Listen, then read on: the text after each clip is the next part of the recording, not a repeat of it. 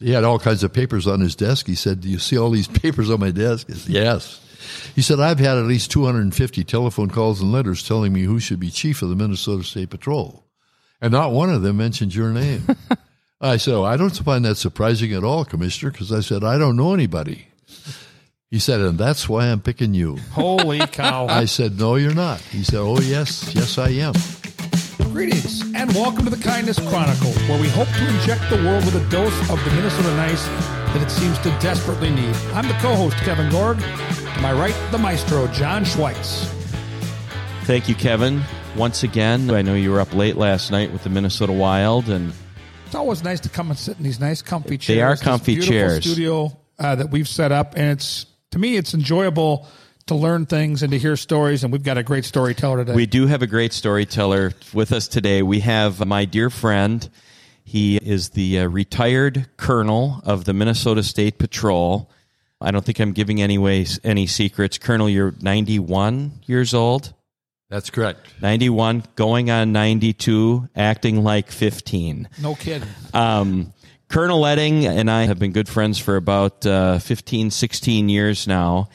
And getting to know the Colonel, he and I would travel around the state of Minnesota and promote a program called Partners for Life, which was a fundraising effort, a $10 million campaign that we were doing to raise money for the Masonic Cancer Center at the University of Minnesota. And uh, having the, the retired chief of the state patrol looking over your shoulder as you're That's pressure right there, John. yeah, 65 means 65.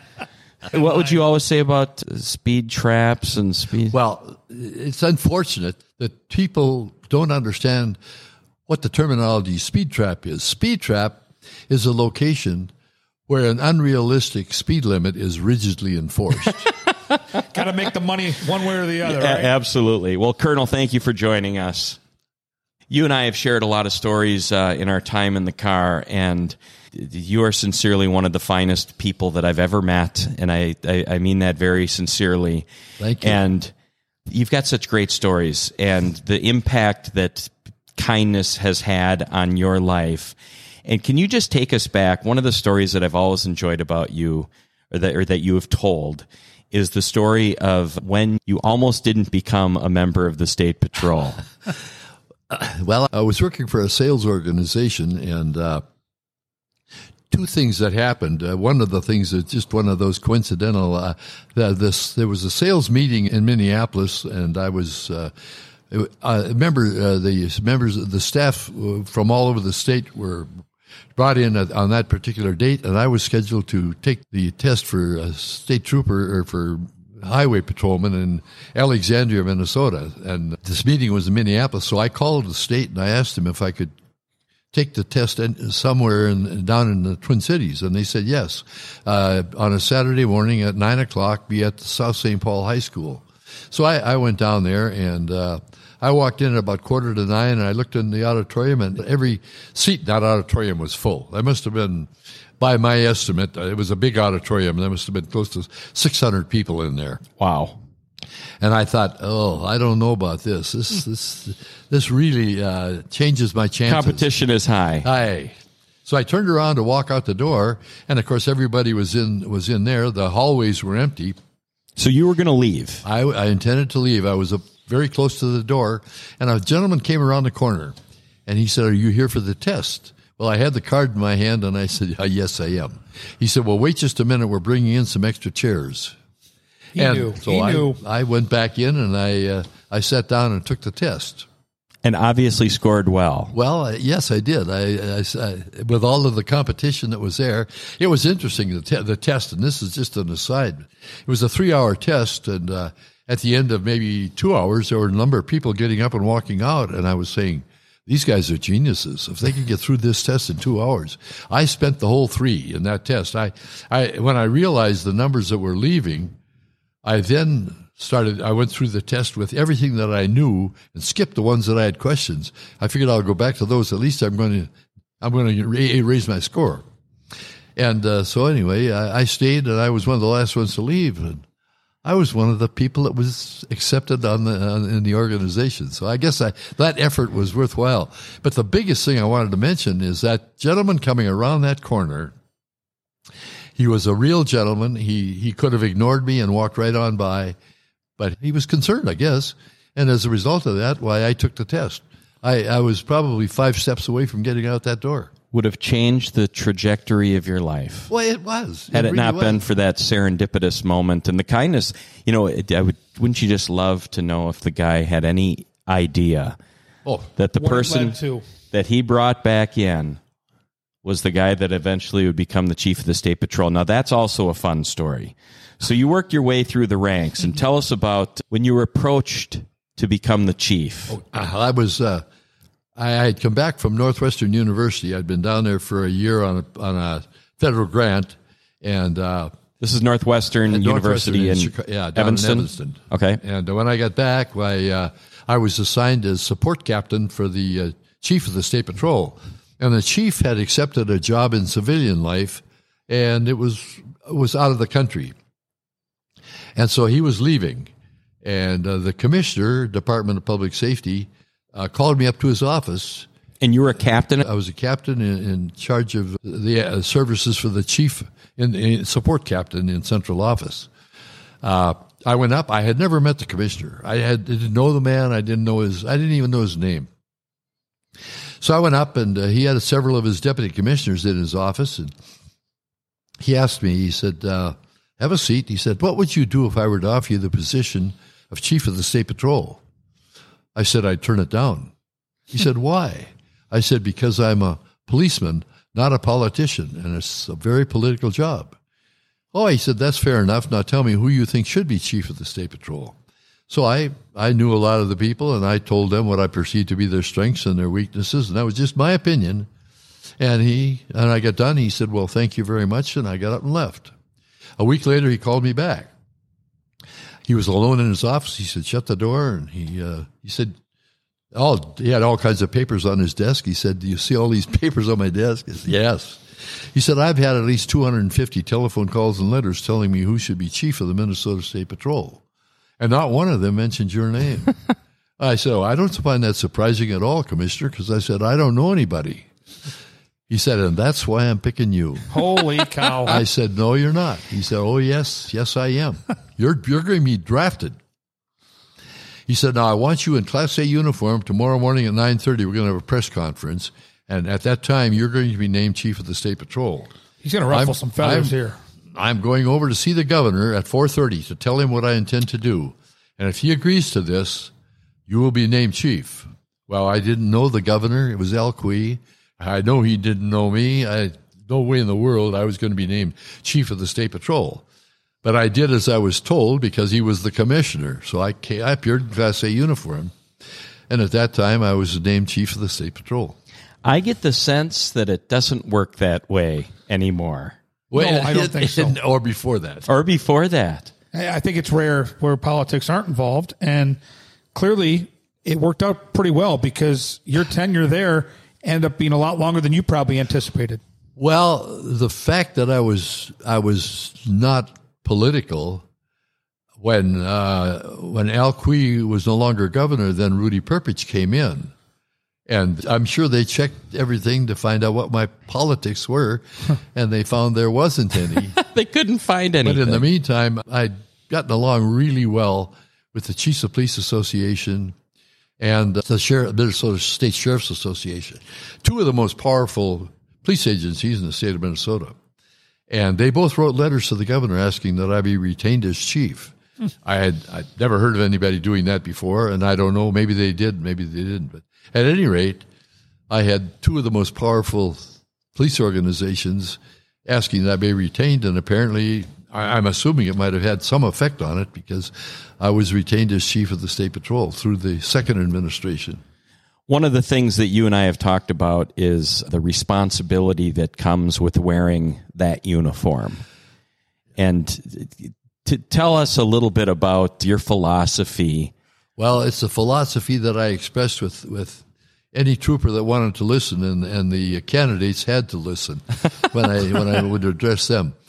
But the one thing about it, and I mentioned this, when you're a rookie, you work with a senior officer, and you walk into a restaurant, and all the people in that restaurant have their eyes on you because you're wearing that uniform, and you're very self conscious about it.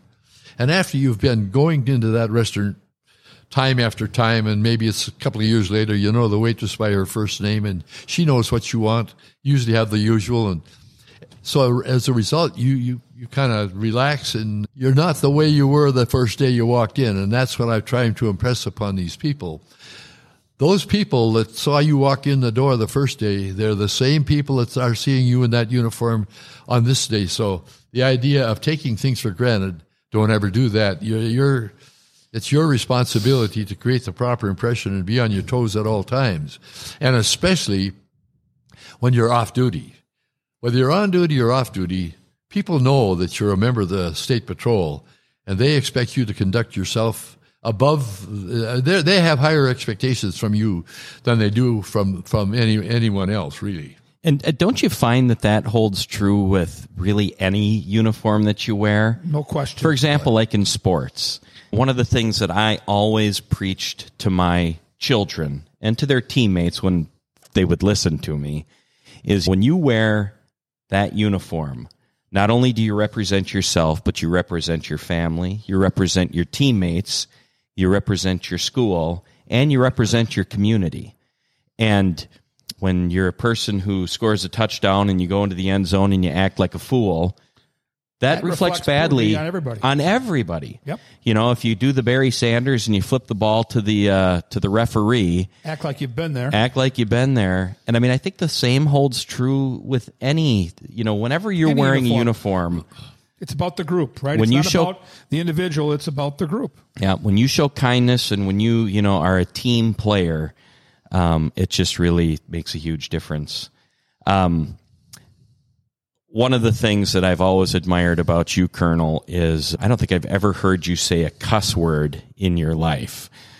I I made a New Year's resolution when I was 20 years old. so on. 71 years ago. That's correct. I have never, I, and I and I have kept that. I've kept that resolution all the rest of my life. There are You can't go seven minutes. Now pl- I've been on here. Oh, I've pu- I've edited those out. That's nice. There's a This is the Kindness Chronicles, Mister Gorg. well, but the point, the point, and you make an excellent point, John, about the when you represent, when you have, when you have uh, visibility in the community.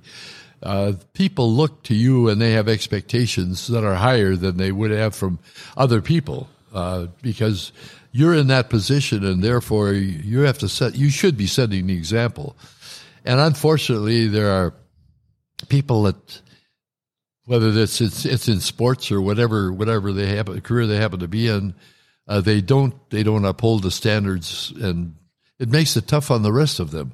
There are people that categorize. If you have one bad experience with an officer you figure they're all alike. They aren't all alike. This is and that's why it's so important that they have to realize the impression that they make. It's not just them they're affecting the whole organization what, or, whatever organization it is Yeah, I mean we're experiencing that right now in in Minneapolis. Yes, we are. The Derek Chauvin trial. yep And and again, you take a look at representing not only your community but the police force and the, ill Police effects everywhere. all over the the country, if not the world. That is a it's a serious situation because you sometimes, as an individual, take yourself out of that team, and I, clearly, very bad judgment, right? Very bad. And now we have friends, and we've talked to them at parties, and I've got friends down at the Xcel Energy Center that are police officers, and you're putting other people in harm's way with some of the decisions you make. It's no different in your position too with state patrol. You're representing all of them, and if you got one bad apple, it affects the entire bunch. Well, and, and the big thing is they're human beings like like every, like anybody else. They have a family, they have feelings, but they they uh, you try to be selective in the in the process of of attaining those people. You want to get the cream of the crop. Well, everybody wants the cream of the crop, and we always pride ourselves that uh, it's a pretty selective. We're not elite or anything, but we're You gotta we're work hard to for get to the best spot, for the best because we want them to represent the state of Minnesota, and we want them to we want the best representation to the state that we can possibly provide. Yeah, in every population, every population, you're going to have outliers. Oh, you're going to have people that uh, that are Do it their own way. they do it their own way, um, good or bad. Unfortunately, the bad is what gets the most Well, notice. especially these Well, days too, right? They, That's kind they of the world we expect live the in. good, well, and they should expect the good. But And you know, I think most of the people you see in that in that light are good. I mean, think of the people that you know that wear these uniforms. They're most of them are outstanding people. Well- and that one person can affect the opinion of the public. but that's the expectation from the public, and that's why Yep. they expect it, and because they get it, they're, I mean, they're happy. Uh, they're, they're, they accept it, and they recognize the the good that that, that is being done. In your role as the chief of the state patrol, I would imagine that there was training sessions and those type of things.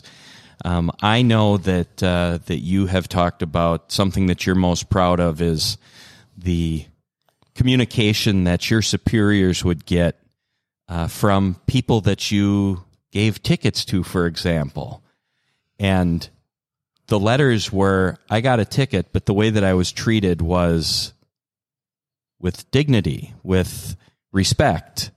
It sounds somewhat like bragging, but you know, the, the fact of the matter is there were number there were numerous letters that were written That's tell us, impressive. expressing their appreciation for the way they were treated, although they didn't want the ticket. Well, naturally, they didn't want the ticket. No one wants a ticket.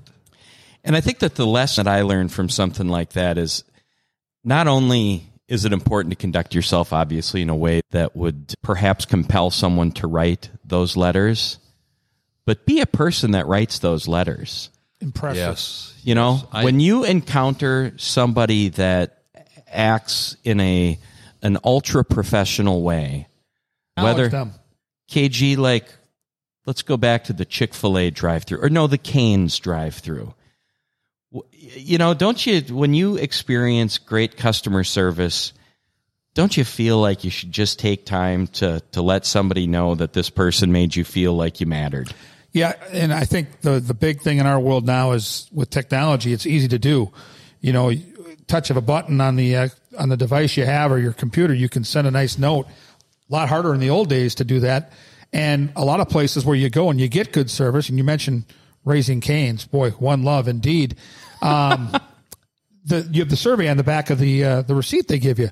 Take the five minutes to give the feedback because we want to encourage some of that the, the great people out there that are going above and beyond in all walks of life. People need to hear that, and especially right now, where in the last calendar year, people for the most part have been working and bunkering in at home. So there hasn't been a lot of you know positive feedback on the social side of things. If you can take five minutes out of your day to make someone feel just a little bit better, why wouldn't you do it? Yeah, I, I, I like to I like to give you the, uh, an example. This uh, when I'm thinking about these things as you as you two gentlemen are speaking, but I remember one situation. It was about uh, it was it was it was a little while back. Uh, I had the misfortune. I was driving the automobile, and I had a, got a chip in the windshield from a truck. A piece of rock flew off, and it, it put a put a chip in the windshield.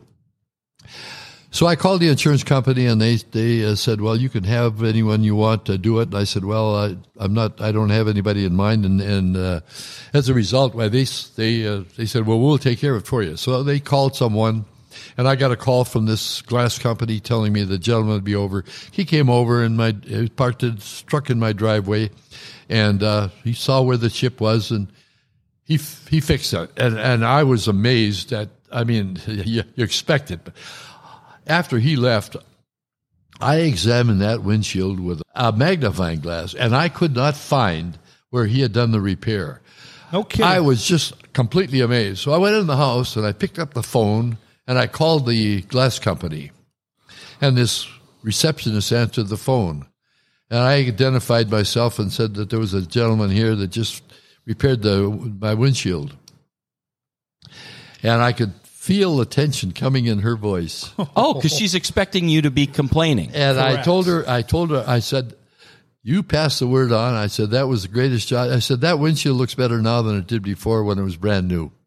and she said, oh, she said, you know, uh, I, it's so seldom we hear this. She said, it's really gratifying to have you tell me. I'll sure pass that on to the, to the driver that, that did the job. And I said, well, thank you very much. Five minutes. They expect the other. Well, you know, and some Oh, nine somebody will 10. be angry enough to call, but they don't necessarily feel good enough. I I I was gratified. And uh, another thing I admire about uh, Colonel Ledding is he uh, he had to go in and call on his phone because he certainly wouldn't be going to his computer or his laptop That's because he's the only human being I know without an email address. my dad would be in that list as well. oh, it, no email address. no email, no internet, nothing. At all. What the a wonderful residence. feeling I no, have. no freedom. cable TV. Oh, hold on. That's where I get off. Nobody. uh, what I find what I find so I- I- interesting is I get scammers calling me on their uh, on, Oh. on my on my landwire telling me that my computer needs to be upgraded. You must get a good chuckle out of that. Uh, yeah, I, uh, and I should contact a certain number immediately. And I'm thinking that'd be fine.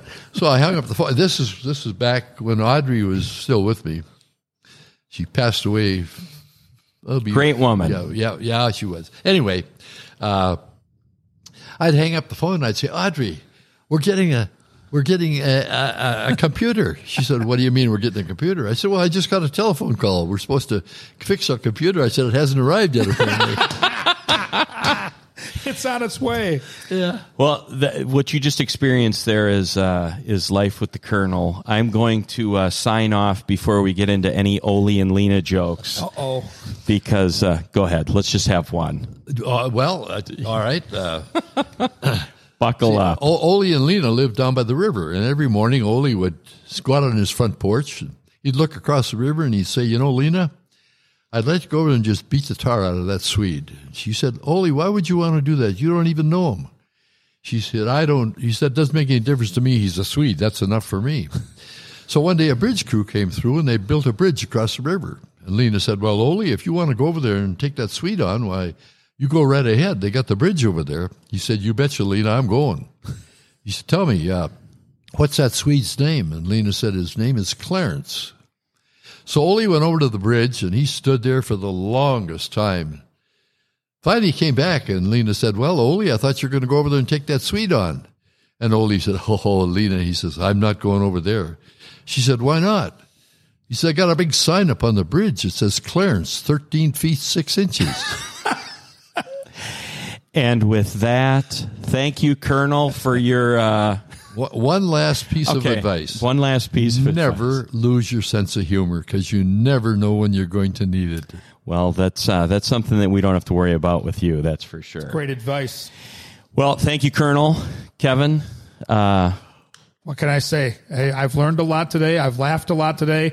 It's a great start. And uh, you're going to start taking those surveys while you're eating your chicken fingers. I love those. It'll slow you down. It'll allow you to savor them a little longer. which is healthier. It is health healthy. and you'll make someone's day. And you'll when make you someone's get those day. surveys and you get good service, folks.